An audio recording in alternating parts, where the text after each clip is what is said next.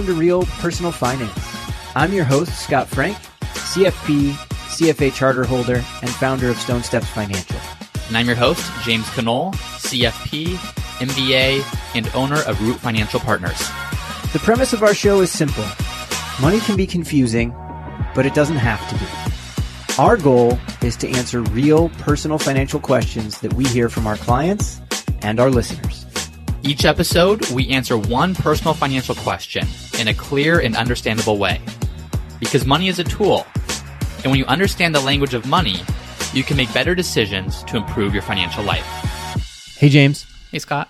Welcome to another week. All right, we're doing it. Let's go. Another week down, another question. Mm-hmm. Thank you for your questions. If you have one, please submit it. We love helping you guys the best we can. And if you found this information helpful, please leave a review so we can help more people. Yeah, and when we uh, you know leave a review, even just tapping five stars. Yeah. we like that. Just more people look for podcasts. They want to see what has more reviews, what has more five star reviews, and we really appreciate all of you who've done that. It's helped more people to find the show, such as Alyssa, who this question is from. Yeah. She starts by saying, "Hey guys, I recently found your podcast and think it's fantastic."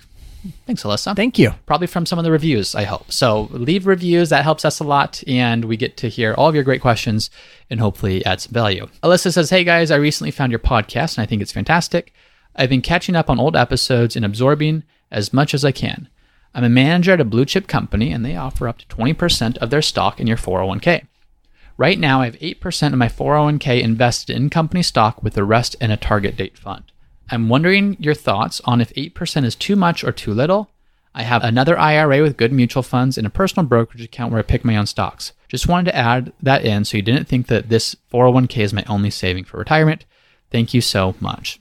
Mm. All right. Well, thank you, Alyssa, for that question. Yeah, good You question. definitely have some thoughts. Yeah, it kind of gets down to some, the first thing that comes to mind for me is what we would call concentration risk. Mm-hmm. So I think we could talk about that a little bit today. Yeah, and whether this is something that could exist in a 401k, this is mm-hmm. something that could exist in an IRA, it's something that could exist anywhere really. But the Yeah. principles of diversification, concentration, how much is an okay amount to do in different things, what are the risks, details like that. Exactly. What is concentration risk? What is tell me more about that. Yeah, so let's just dive right into that. So, you know, when we think about concentration risk, that the first thing that does come to mind is exactly that. And the idea is, you know, it's wonderful that we have a company that offers their stock to us. Now, they may offer it a number of ways. In this instance, for Alyssa, it's, it's through the 401k. It looks like she's able to make an employee contribution in the 401k.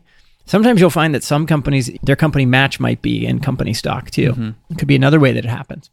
Or you might get maybe restricted stock units through work or incentive stock options or non-qualified stock options, but we're kind of getting paid in stock in a way, right? Mm-hmm. So whether we're choosing to contribute to it through a 401k or we're, maybe we're getting it in some form of compensation, we can build up a position on our balance sheet that's in our company stock. And concentration risk is basically the question of how much is too much and what are the pros and the cons of being concentrated.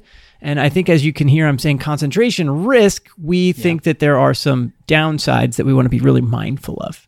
Yeah, and it's one of those tough things because you can make a crazy amount of money being concentrated. Yes. You know, think back, what if you owned Tesla from the beginning or Amazon from the beginning or Apple from the beginning? Well, your wealth has turned into a lot more wealth. You probably have more money than you know to do with had you owned those stocks from the very beginning.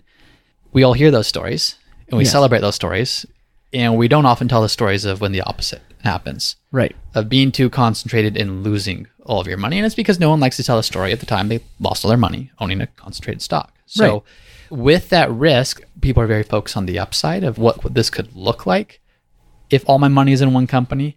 But it's the traditional thing of don't put all your eggs in one basket Yeah. because that could also fall apart. Exactly. And so the question is, how much is too much for concentration risk? And I think the answer is the old it depends, but let's chat that through a little bit. Yeah, it does depend, and we'll talk about that. But there are some general rules of thumb. Yeah. And that rule of thumb might be 5%, 10%, maybe up to 15%. Yeah. And the reason for that, you know, like look at the S&P 500 right now, which is a diversified mix of the biggest companies in the United States. It's mm-hmm. going to own top 505 companies. Now, if that was your entire net worth, Apple makes up like five, five and a half percent of that, Right. something in that area. So there is more concentration naturally in Apple just because Apple is the largest of the companies in that index. Mm-hmm. So you might say, look, if it's a company like that, you could probably be on the higher side. If you have the 505th biggest company in the S&P at 5 or 10%, you're taking on more risk there because it's a smaller company that you are making the deliberate decision to overweight, I would say, in that case. So I would say it depends a little bit on the company, but Interesting perspective. Yeah. you know, somewhere in that neighborhood's a good place to start. Yeah, agreed. I think that like, you know, what you'll typically hear advisors saying is they'll typically advise you to keep 10% or less ideally in specific company stock. And that really comes down to just ensuring that you are properly diversified. And we'll get into some reasons why that matters. You know, one thing that comes to mind for me is when we're in a company, it can be really easy for us to be confident in the company and overconfident in the company almost, right? Because we know all the inner workings of what's happening and what our competitors are and whether or not we think we're great. Yep. But that's not to say that someone else isn't toiling away in a garage somewhere trying to compete with us. Yeah. Yeah, absolutely. It's I almost never talk to someone who has stock in their own company that doesn't think the stock's only going to keep going further. Right. And it's because your company's probably doing wonderful things. Most Yeah. companies are, but there's sometimes a disconnect between the things the company is doing and the price of that company's stock. You can very easily pay for when you're buying a stock, there's a certain level of expectations baked in as to what that company's prospects are going to be. Mm-hmm. And so you can do amazingly well, but if you fall under the market's expectations as to how well that amazing is going to actually be, you could still lose money on that stock even if the company is continuing to grow.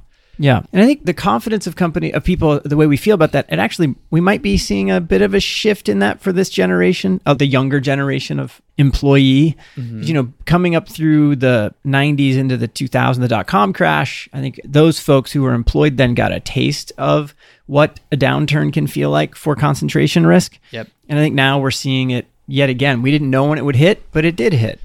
It hit and it hurts, and a lot of people have been hurt. And we were looking at some statistics here where the S&P 500, so the quote unquote market as of this recording, it's down 23% or so. Right. That doesn't mean every single stock in the S&P 500 is down 23%. Right. There are some that are down way more. There's some that are actually up. Right. But on average, the downturn's about 23%. Yes. Now, we looked at another study. This is from JP Morgan, and they looked at not just this year, but they looked at a lot of data going back all the way to 1980. And they looked at all the stocks in the Russell 3000, and the Russell 3000 is a more accurate depiction of the total US stock market. Yeah. So that's like the 3,000 largest companies in the United States, basically. right. Yeah. So I think it covers 98 most, or 99% most of the all publicly traded companies in the United States. they're probably going to be included in that. Exactly. And what they saw was 40% of all those stocks in the Russell 3000 since 1980 have suffered a permanent 70 plus percent decline from their peak value. I mean, that's kind of crazy, right? A permanent. They have not recovered. And that sounds hard to believe because the last several years have been so good in the market and specifically among the top names that we all hear. But once you start unpacking all 3,000 of these companies, there's a lot of the companies in the middle or on the small side, some of which have gone absolutely gangbusters and grew like crazy, and others that have never, they declined 70 plus percent and never recovered. Right. That's risky. That's Yeah. concentration risk. Yeah. I mean, Apple crushed it during that period of time. Kodak went out of business. Yeah, exactly. Exactly. and there's more there's more Kodaks than Apples. there's the Kodaks and the Blackberries and the companies like that, and then there's the companies that we still remember or still hear about, like the Apples and the Right. Amazons. Have done really well. That's crazy. Two thirds of all the stocks in the Russell 3000 during this time period underperformed the index. So what you're seeing is it's a select few at the top that tend to drive most of the returns. And if you just own the index as a whole, it's kind of like going fishing and casting a wide net versus trying to go out and be super specific and catch the whale. But if you miss the whale, you miss everything. If you just cast a wide net, you're more likely to outperform two thirds of the time than if you were to try to pick the individual best winner. Yeah. And the best winners, even what Monster Energy was the best performing stock from like 2000 to 2020. So it's hmm. not even like the Apples and it's not even the Amazons that we think of. It's sometimes these random, I don't want to say no name companies, we all know it, but Papa John's was an incredible stock for super long. Like some of Yes. these top performers. Domino's was too. Yeah, they just started absolutely. very small, relatively speaking. yeah, So that's concentration risk in a nutshell there is you don't want your entire portfolio to be part of the universe of stocks that has a 70% decline and then it's not just your stock declining it's wow how does this impact my retirement how does this impact my financial future those are the challenges that you're going to face exactly. And an extreme case of concentration risk, if you want to think of it really quickly, with the S and P being down around that twenty three percent. If we just take one tech company that's down a lot this year, mm-hmm. right? Like Netflix is down a lot this year. It's down about seventy percent. If you were to say at the beginning of the year, ninety percent of your portfolio is in the S and P 500 and 10% is in Netflix, well then if you didn't change anything, you'd be down around like 27% so far this year. Yeah. Now, but if I flip those numbers and I say 90% of your money is in Netflix and 10% of your money is in the S&P 500, well then your portfolio would be down like 65%, yeah right? ouch Because we put all that risk into one stock. yeah So we just want to be really careful. And it's hard to know like in retrospect we can say oh well of course they're oversubscribed and there's other streaming services and it's overvalued. And in hindsight that's what we say but a year ago peter Mallouk, who runs one of the largest rias in the country made a public bet on twitter with mark cuban Mm-hmm. and he said look i'll take the i don't know if it was the s&p 500 or some Yeah. some index I think like it that was the S&P 500. and he bet Mark Cuban. He said, "Choose any two of your stocks." And Mark Cuban said, "I choose Amazon and I choose Netflix." And they said, "The bet is over the next ten years. Loser pays, I think, a million dollars to the winner charity. choice, Yeah. whatever." So fun bet.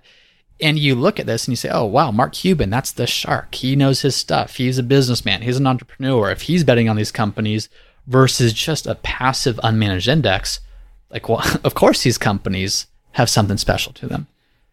Well, both of those stocks, Amazon and Netflix, have been hammered. Mm-hmm. Those are great companies. They do. They have tons of revenue, tons of employees. Their services are used by practically everyone. It seems like they can still go through a downturn.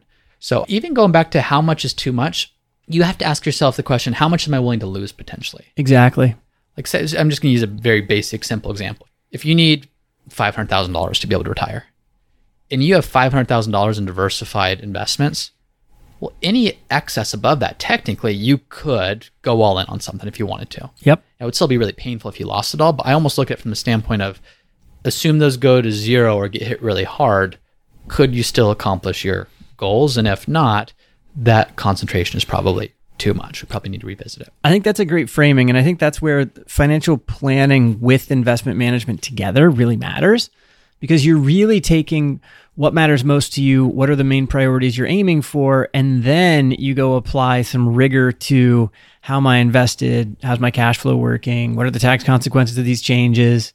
And you get to go make decisions that tie back to what matters most to you. Yeah. Yeah, exactly. Because I know you have clients like this. I have clients like this. They own a good amount of concentrated stock. And we say, okay, is your financial plan going to be fine, even if things don't go the way you want them to go? The answer is yes. And sometimes there's bad outcomes, but we have the conversations and there's the understanding. And it just like the market does not go our way all the time. And this has been a year where that's happened for a number of different companies mm-hmm. that have gotten hit. But that's also why it's important to at least have these conversations to see what's the risk, what's the potential return, how much is too much, and the factors around that that you can control. Exactly. From a planning standpoint. Yeah. So like another way you can think about concentration risk when you're taking it, and it's something that, you know, in the you might you know, probably won't hear it too much, but like when you're investing in the S&P 500 or the Russell 3000, you're taking what we would call systematic risks. You're taking the risk of the market as a whole going up and down. Yeah. When you invest in individual companies, you're taking what's called unsystematic risk. So could you know legislative you know could someone write a new bill that changes what's allowed and not allowed for a company? Could there be new regulatory systems put on top of a company? Are there specific risks to the specific company that would be a problem? Is it in for the industry that it's within? Or it has its own risks of characteristics? When you go invest in the big pool of assets in an index you really remove the majority of unsystematic risk from the portfolio. Mm-hmm, mm-hmm. Yeah. Which is important because, as you mentioned, hey, you have great companies, but there's someone in their garage working on the next thing.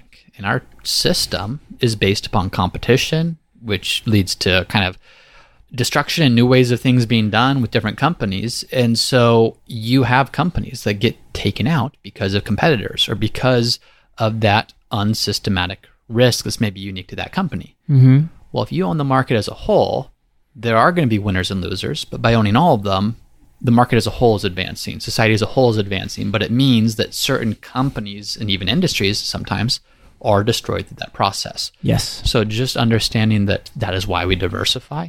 And we talk about this all the time, but we don't diversify because we want to play it safe and, you know, not make too much money. We diversify because we want to grow our money as much mm-hmm. as possible. And it just so happens that doing that is also the safest way, all things considered, to do so. Yeah, it's the most pragmatic way, exactly. And it seems as though, and we kind of alluded to it in an episode or two ago about the length of time companies sit inside of these indexes.